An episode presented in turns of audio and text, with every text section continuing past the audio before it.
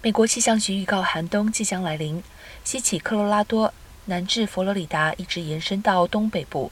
全美有六千万居民本周就会遭到冰点气温，包括堪萨斯市、圣路易斯、孟菲斯、纳什维尔和亚特兰大，都能领略到初冬的气候。在中西部大湖区，冷气团将带来更大的影响。